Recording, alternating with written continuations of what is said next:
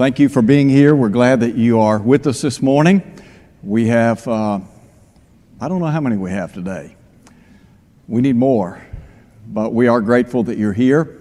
And hopefully and prayerfully, in the coming months, we can get back to some semblance of normality. I'm not sure exactly when that's going to be, but we're grateful that you chose to come today. To those of you who are viewing our service today by way of streaming, we welcome you. We hope and pray that what is said today will benefit you greatly. We're going to be looking at James chapter 1 in our study today. James chapter 1.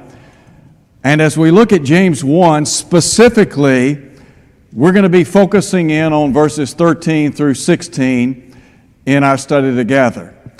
And I want to begin by simply saying how much, again, we appreciate you being here. If you're visiting, as always, please come back and be with us. Uh, we appreciate all of the efforts that took place last week in making VBS happen. I know that uh, it was a virtual VBS, and there were a number of people that watched, participated, and we're thankful for Heather Boyd and others who participated in that and made that a reality. So thank you for that. In our study today, we're going to be talking about the theme Don't let the devil make a slave out of you. The devil wants to imprison you, his goal is to enslave you. He wants you to live a life separate and apart from the Lord. So he is doing everything within his power to enslave you into his service. And so in our study today, we're going to be looking at James chapter 1. I want to call your attention, first of all, to the idea that relates to the culprit in temptation. There's a common tendency in temptation to blame God. As a matter of fact, when we talk about trials and temptations, there are a lot of folks that erroneously will charge God for their troubles and their problems. How many times have we seen people that face various trials in life? And you know, in verse 1, chapter 2 of James, James would write, Count it all joy when you fall into various trials. There are lots of different trials that come our way. Some are economic, some are physical in nature, some are related to our association with other people. I mean, there are just a vast array of trials that we face on a daily basis. And so when people begin to try to determine, okay, what's the source, the originating factor for the trials that I'm faced with? Sometimes people will say, well, God is the cause. If He really loved me, cared about me, I wouldn't be facing all of these difficulties in life. And then with regard to temptation, there are some who will lay their temptation at the feet of God. You remember in Genesis chapter 3? The Bible talks about Adam and Eve and the serpent who came on the scene. Initially, he deceived Mother Eve, didn't he? And she partook of the tree of the knowledge of good and evil. And God had said, The day you eat thereof, you will surely die. She ate from that tree. Not only did she eat, but Adam did it as well, didn't he? After the couple had transgressed the law of God, Moses said, God appeared. And God asked Adam in the long ago, Adam, where are you? Did God know where Adam was? What a question. Sure, he did. God knows everything. He didn't ask that question so that he might gain information, but rather he asked that probing question to help Adam see where he was in his fallen state. And you remember the text says, Adam then responded by saying to God, The woman whom you gave to me. The blame game. Got to have somebody to blame. Couldn't be my fault, so Adam blamed Eve and in reality pointed the finger back to God, didn't he? So there's this tendency in times of temptation to blame the Lord. Now, James said, Let no man say when he is tempted, I'm tempted by God, for God cannot be tempted with evil, nor does he himself tempt any man. God is not the author of temptation. So, what then is the truth about temptation? I think first and foremost, we need to understand something about our spiritual enemy.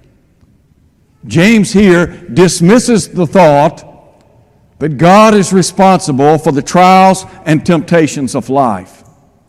Can God use, through His providence, trials and difficulties in life to better us, to equip us for greater service in His kingdom? Well, the answer is yes. But God is not responsible for temptation. There is a spiritual enemy that Scripture identifies. Matthew tells us in Matthew chapter 4, verse 3 this spiritual enemy is the tempter. And you remember he sought to tempt the Lord Jesus, didn't he?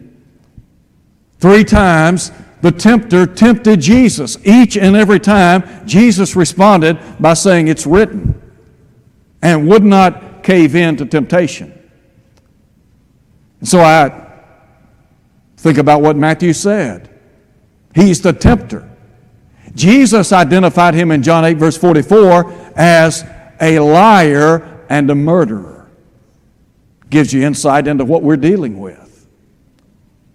And then, of course, in Matthew 13, Jesus talked about the wicked one. In verse 39, he identified him as an enemy. That's what we're up against. Peter called him an adversary. He's not an ally, he's an adversary.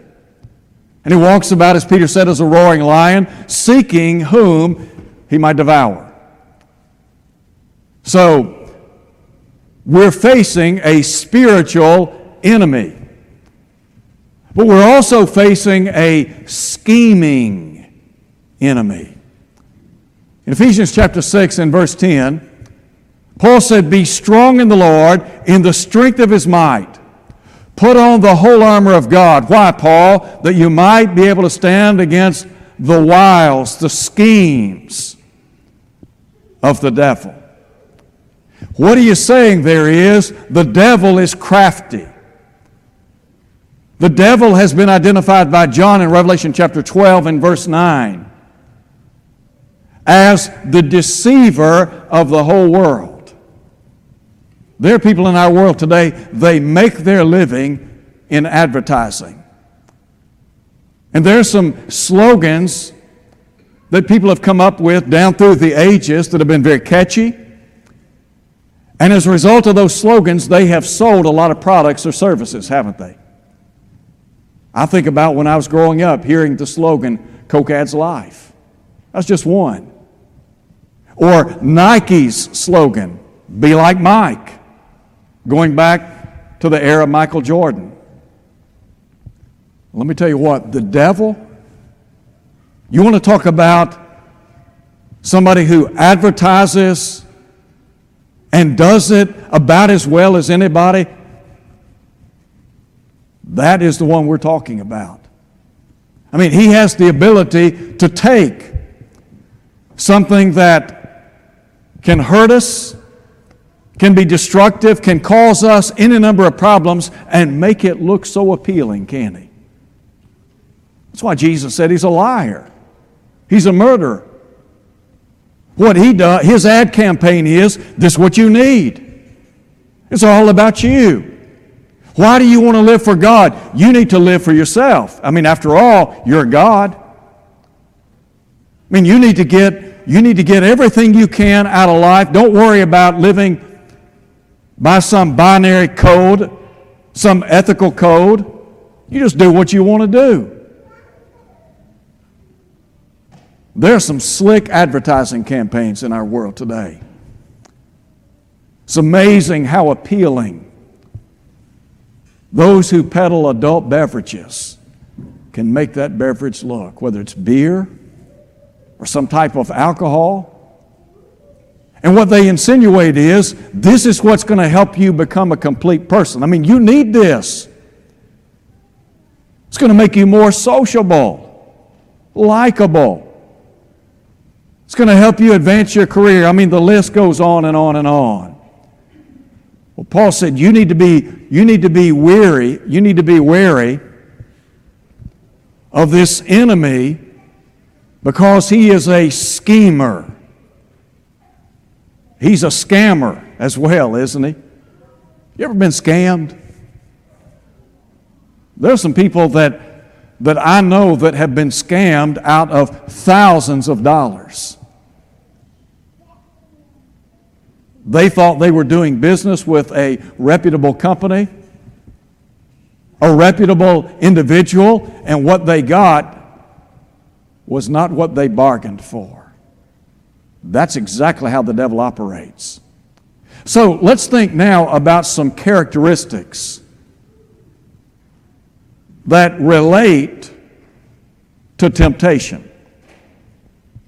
When we talk about the characteristics of temptation, what James is going to say first and foremost is that the devil has the ability to entice. I said a minute ago, he's good at what he does, isn't he? He's been doing this a long time since creation began.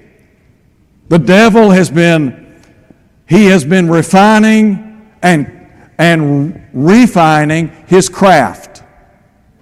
He has a lot of experience. He is excellent at what he does. And so he uses bait, doesn't he? He's all about baiting people. Now, James said, Every man is tempted when he is drawn away by his own lust. What, what James is saying is the devil has the ability to bait you. He baits all of us, doesn't he? If you were to go fishing this week, depending on what kind of fish you're trying to, to catch, you're going to use a certain type of lure, aren't you? A certain type of bait. Is there not a difference in lures and baits that are used to catch certain types of fish? Well, the answer is yes.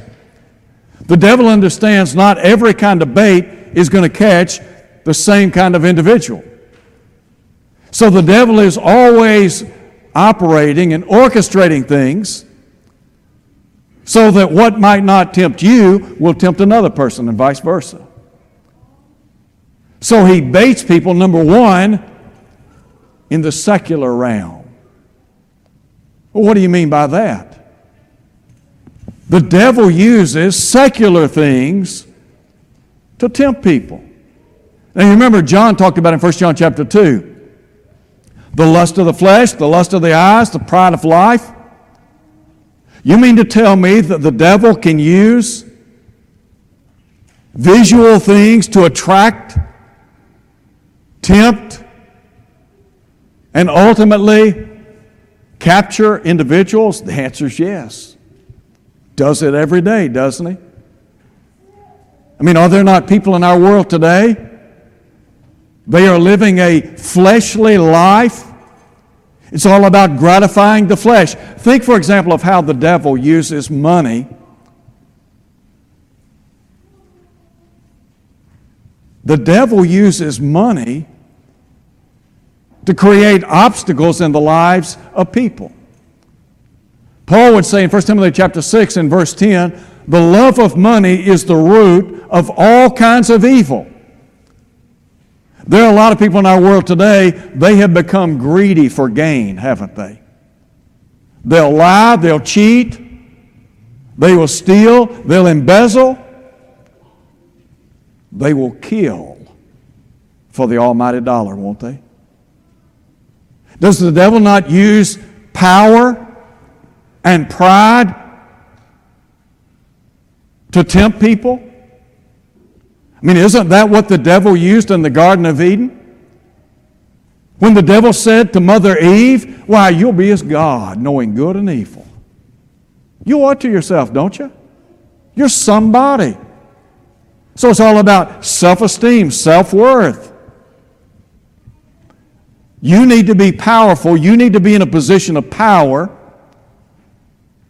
you need to be in a position where you can exercise your rights to grapple more money, or power or promise or whatever. Man, the devil is good at what he does. He's outstanding in the realm of tempting people. So he'll throw a little bait here, a little bait there. And before you know it, people are biting the bait. Not only does he not only does he bait people in the secular realm, but he does so in the spiritual realm, doesn't he? Just because you become a child of God doesn't mean the devil says, okay, it's off limits. I don't, I don't have to, I'm not, I'm not going to try to test and tempt you anymore. I mean, you belong to God. Peter wrote to Christians, didn't he? And Peter said, be sober. Be vigilant. You need to be on guard. Why? Because your adversary, the devil, walks about as a roaring lion. Listen to him. Seeking whom he may devour. In 1 Timothy chapter 1, verses 18 through 20, we hear Paul talking about waging a good warfare. And he talks about two individuals, Hymenaeus and Alexander, who made shipwreck of their faith. Their faith ran aground. In his second letter to Timothy, he talked about two other individuals, two men, Hymenaeus and Philetus. And he said, They have strayed according to the faith teaching that the resurrection is already past. And he said, they overthrow the faith of some. That's what the devil does. He's in the business of taking your faith and denigrating that faith and destroying it. Well, how does he do that? Lust of the flesh, lust of the eyes, the pride of life? Yes. But he can also take he can also take spiritual things and use those things against you. Is that not what he did to Jesus when he quoted Scripture? Told him to cast himself off of the temple? And didn't he say, It's written, your angel shall bear you up? How many people have been told a falsehood? Once you become a Christian, you don't live any way you want to live. You don't have to be faithful to God. Once saved, always saved. Are there not people that believe that doctrine? And by the way, there are a lot of folks, even in the church, they'll tell you they don't believe that doctrine, but that's what they practice.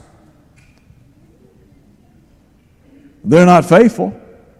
They're not living for God.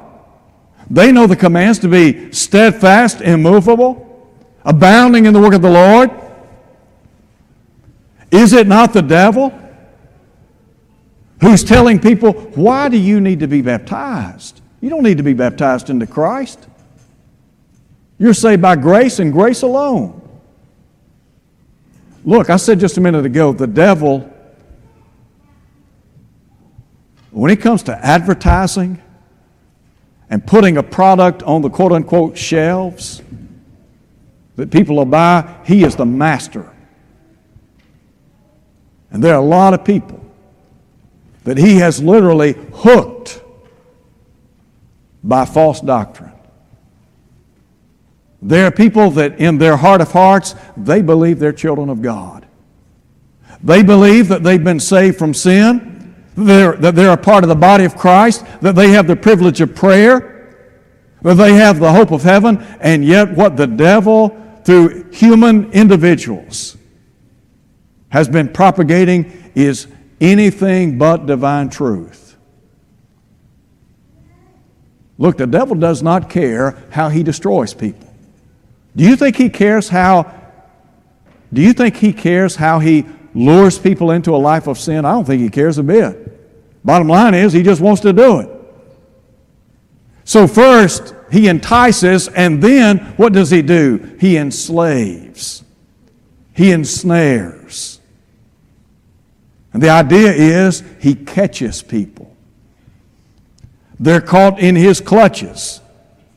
Now, what was it James said in James chapter 1? Every man is drawn away by his own lust. And lust, when it has been conceived, brings forth death. In John chapter 8, do you remember what Jesus said in John 8? in verse 34. He said that those who commit sin, hear him, are the bondservants of sin. That is, they are the servants, the slaves of sin. In our world today, slavery has a very negative connotation. And how many times have you heard people tell you, you know what, I'd be a Christian, but I just don't want somebody telling me that these things that I want to do are off limits. I don't want anybody running my life. I don't want anybody telling me what to do. I'm not going to subjugate my life to anybody. What they don't understand is if they're living in sin, they are the devil's slaves. Paul said in Romans chapter 6, verse 16, Know ye not that to whomsoever you yield yourselves servants to obey, his servants you are to obey, whether of sin unto death or obedience unto righteousness. And the idea is you can choose which life you want. You want to be a slave of sin? Then live for the devil. You want to be a slave of Christ? Then live for Him. Jesus said, You shall know the truth, and the truth shall make you free in John 8 32. In verse 36, Jesus said, If the Son makes you free, you are free indeed. There is only one person who can liberate people from sin, and that is Jesus Christ, the Son of God. And you think about how the devil today has sold this pluralistic message to the hearts and lives of people all around the world. Are there not people today that have this idea that there are many roads to heaven? If you want to be a follower of Islam, hey, that's okay. You want to follow some Eastern religion, Hinduism, or something else, then that's okay. That's your prerogative. If you want to bow at the altar of Jesus, you can do that. I want you to listen to what Jesus said. Jesus said, I am the way, the truth, and the life. No man comes unto the Father but by me. The devil wants you to believe you, you can be anything you want and still go to heaven. That is wrong. Wrong. It's a lie. It is a falsehood. The apostle said, Neither is there salvation in any other. There is no other name under heaven given among men whereby we must be saved. I want you to think about something. You, you know, when we talk about our spiritual family, there are only two possibilities. Either God is your father and you are his child, or the devil is your father and you're his child. Do you remember John 8, verse 44, when Jesus said to the Jews of his day, You are of your father, the devil? Somebody says, That's really strong. That's what Jesus said, isn't it? If you're living for the devil, you are a slave of the devil. He's your spiritual father. And sometimes we invite him into our homes, don't we? You know, sometimes Sometimes we have members of our own family who are being controlled by the devil. Look, the devil is all about catching people in sin. And the idea is once he gets you in his, in his net, he knows it's going to be tough for you to get out. Because the devil he captures people, takes them, as Paul said, captive to do his will in 2 Timothy chapter 2, verse 26. Peter said in 2 Peter chapter 2, verse 19, by whom a person is overcome. By him he is also brought into, listen to what he said, into bondage. You know what he's saying there? He's saying that when the devil lays claim to you, he leads you away into bondage, into captivity. You are his slave. Jesus came to redeem the human family, didn't he? To buy us back, understanding that sin had a chokehold on us, And the redemptive price was, as Peter said, not silver and gold, but the precious blood of a lamb without spot and without blemish. Now, there are a lot of people in our world today, and there are people in the church.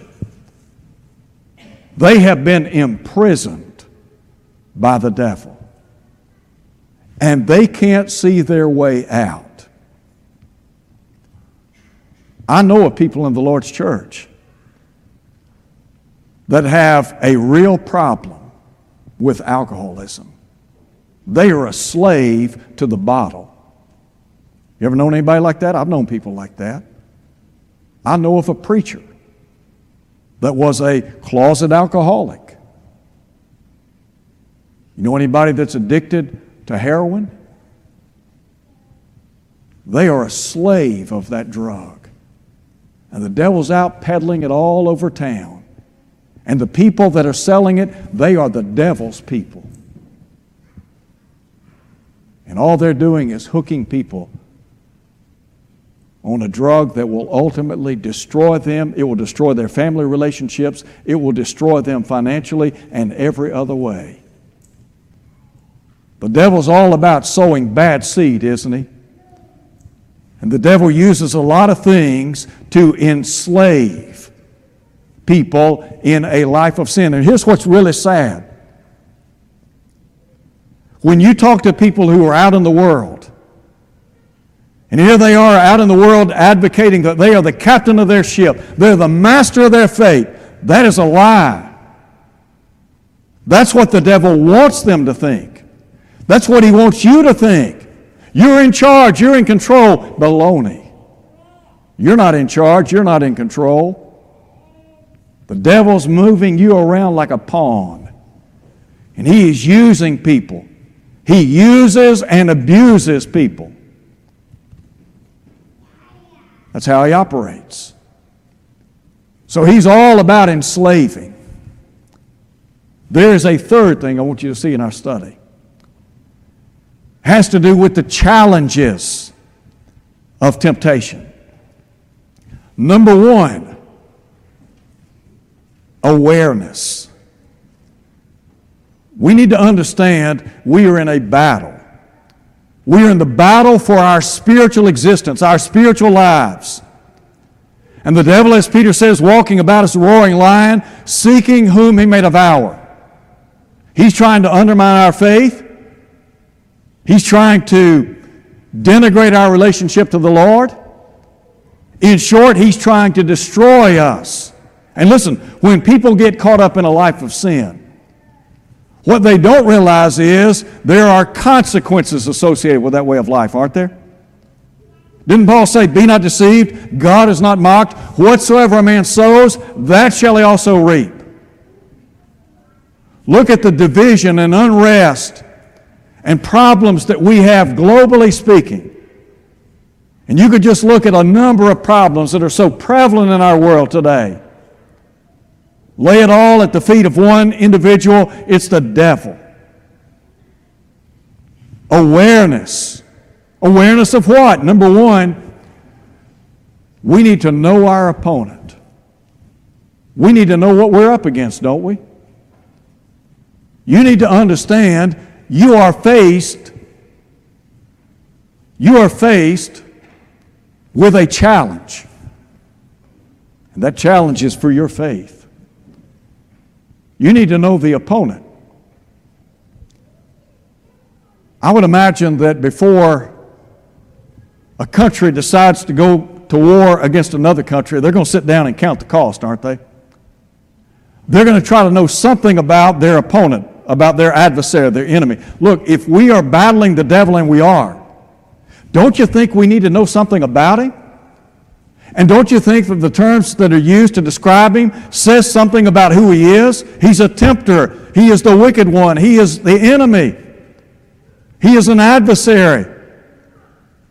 He is the deceiver of the whole world. This is the one that's trying to get a foothold in your life. You better know him. There are a lot of people in the church, they have been lulled to sleep. They have become spiritual pacifists. You know, there are people in our world today, they do not believe in taking up arms and protecting themselves. They're pacifist. Well, look, I'm not for war. I'm, I'm, in other words, I'm not, I'm not somebody out here advocating war. But I understand there comes a point in time when we might have to defend ourselves. And you read Romans 13 about the civil government. But there are a lot of people in our world today, there are a lot of people in the church, I guess I should say. They are pacifist. And let me tell you what, if you are a pacifist in the church of Christ, the devil will run over you. He will run right over the top of you. Why do you think Paul said to Timothy, endure hardship as a good soldier of Jesus Christ? Why do you think Paul said to Timothy, Fight the good fight of faith. Why would he say, Put on the whole armor of God that you might be able to stand against the wiles of the devil? He's saying, You need to know, you need to know something about your opponent. And you need to know how he operates. Listen to what Paul said to the church at Corinth. We are not ignorant of the devices of Satan. Why, Paul? Lest he gain advantage over us. You better know how that enemy operates. You better know what his tendencies are. You better know how he is coming after you. And I promise you, he is coming after you. Doesn't matter who you are, doesn't matter where you live, doesn't matter where you went to school, doesn't matter how much money or how little money you have. He is all about destroying and disrupting your life. And He'll do that. So we've got to know the opponent, we've got to know how he operates. And he is the master of deceit. So, first there is awareness, and then secondly, our attitude. Now, listen to what James said in chapter 1, verse 16. He just talked about how the devil operates, how he'll bait us. And he said, when lust conceives, it brings forth sin. And then he said, sin, when it is full grown, when it reaches a mature state, what happens? Leads to death, doesn't it? What did Paul say? Romans 6:23, the wages of sin, listen to him, is death. That's what he's after. So James said, do not err, my beloved brethren. In other words, don't let the devil get a foothold in your life. Do you remember in Ephesians chapter 4 when Paul said, Neither give place or opportunity to the devil? Don't let the devil get a foothold in your life because once he gets into your life, let me tell you what, he's coming in full bore. Why? Because he's not going to be happy until he's calling the shots, until he's controlling you. So, number one, our attitude. Our attitude ought to be we're going to resist in times of temptation. Listen to what James said, chapter 4, verse 7. Resist the devil and what? He will flee from you. Do you remember in Luke 4, in Luke chapter 4, Jesus was tempted by the devil? There were at least three temptations. We have three recorded temptations by the devil. After having successfully overcome every temptation, the Bible says the devil left him but then note what he says until an opportune time. The devil wasn't through with Jesus. Jesus won the day, he won the battle. The war was still raging. And the devil did everything within his power to subvert the plan of God, the will of God, with regard to Jesus going to the cross. And yet Jesus did what? He resisted, didn't he? When Potiphar's wife came on to Joseph, what did he do? Did he resist? Didn't he run? And then there's a second thing. It has to do with our resources in times of temptation. Well, what kind of resources are we talking about? Number one, one of the things that we try to do, what we're, one of the things we're trying to do, is take God's Word, store it up in our minds, in our heart. Well, why? Listen to the psalmist. Your Word have I hidden in my heart that I might not sin against you. Psalm 119, 11. Are you saying there is, that there is a valid reason for taking the Word of God and internalizing it in my life? Yes. When Jesus was tempted by the devil, how did he respond? Every single time, he said, It is written. You know, one of the real problems we have in, in our country, in our world, there are a lot of people that do not know what the Bible teaches. They don't know the difference between right or wrong, truth or error, if it hit them in the face. They just don't know. They hadn't been taught. Christianity is a taught religion. So when we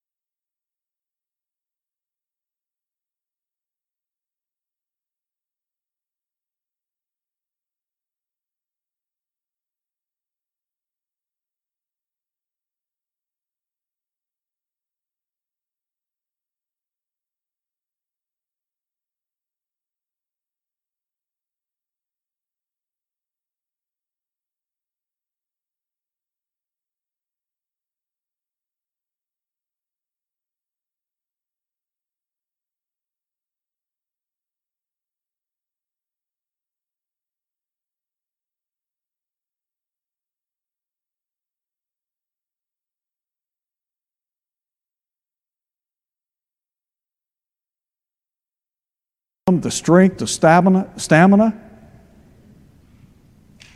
to persevere, to stay the course. Do you remember Jesus said in Luke 18, verse 1, that men ought to always pray and not faint or grow discouraged? In times of temptation, can we not pray to God? And know what the Hebrew writer is saying in chapter 4, verse 16? Pray. And then the final thought be careful about the kind of people that you hang around with. One good way to steer clear from temptation, associate with good people. Paul said, evil companionship corrupts good morals. Solomon wrote in Proverbs chapter 1 verse 10, "My son, if sinners entice you, listen to him, do not consent. Solomon said, He that walks with wise men will be wise, but a companion of fools will be destroyed. There, there is strength in numbers, isn't there? I mean, if you're hanging around with the right crowd, the right kind of people, can they not help lift you out of temptation? Yes.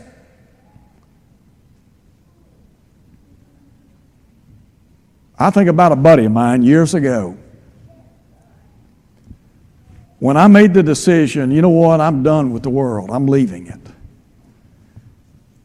And I promise you, it was not easy.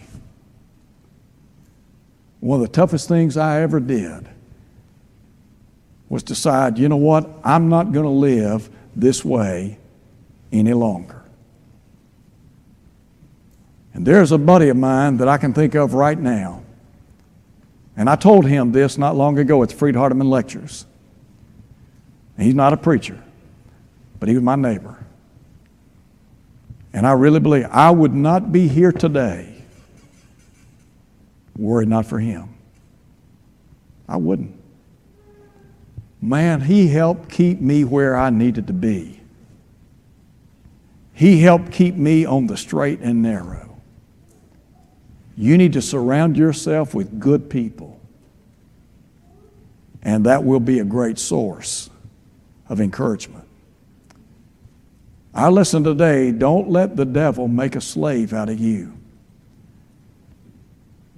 If you're living in sin, may I say it's the worst form of slavery I know of.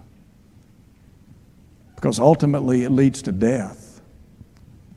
And the devil's satisfied. If you're living in sin, he's happy. But what Jesus said was, You shall know the truth, and the truth shall make you free. God's desire is that all men would be saved and come to the knowledge of the truth. If you're here today, and let's just say that, you know what? You're tired of sin. You're tired of what the world has to offer. The world will promise you everything and it will deliver you nothing. Jesus asked, What shall it profit a man if he shall gain the whole world and lose his own soul? Do you believe Jesus is the Son of God? Would you willingly repent of your sins, confess his name, and then be buried with him in baptism? So that all your sins can be washed away. Acts 22 16. Let God put you in the church and then listen to what James said Blessed is the man that endures temptation. For when he has been tried, he shall receive the crown of life which the Lord has promised to them that love him. You know what Jesus is interested in? He's interested in people being faithful to him. And he promises a crown of life to all who are faithful. Revelation 2, verse 10. If you're a member of the body of Christ, and like that prodigal, you've gone back out into the world, and you're living a life that is destitute of all the promises of God, we appeal to you come home today. Ask God to forgive you. Repent, as John said in 1 John 1, verse 8. And James said, Confess your faults one to another, pray one for another. Our plea to you today come to Christ.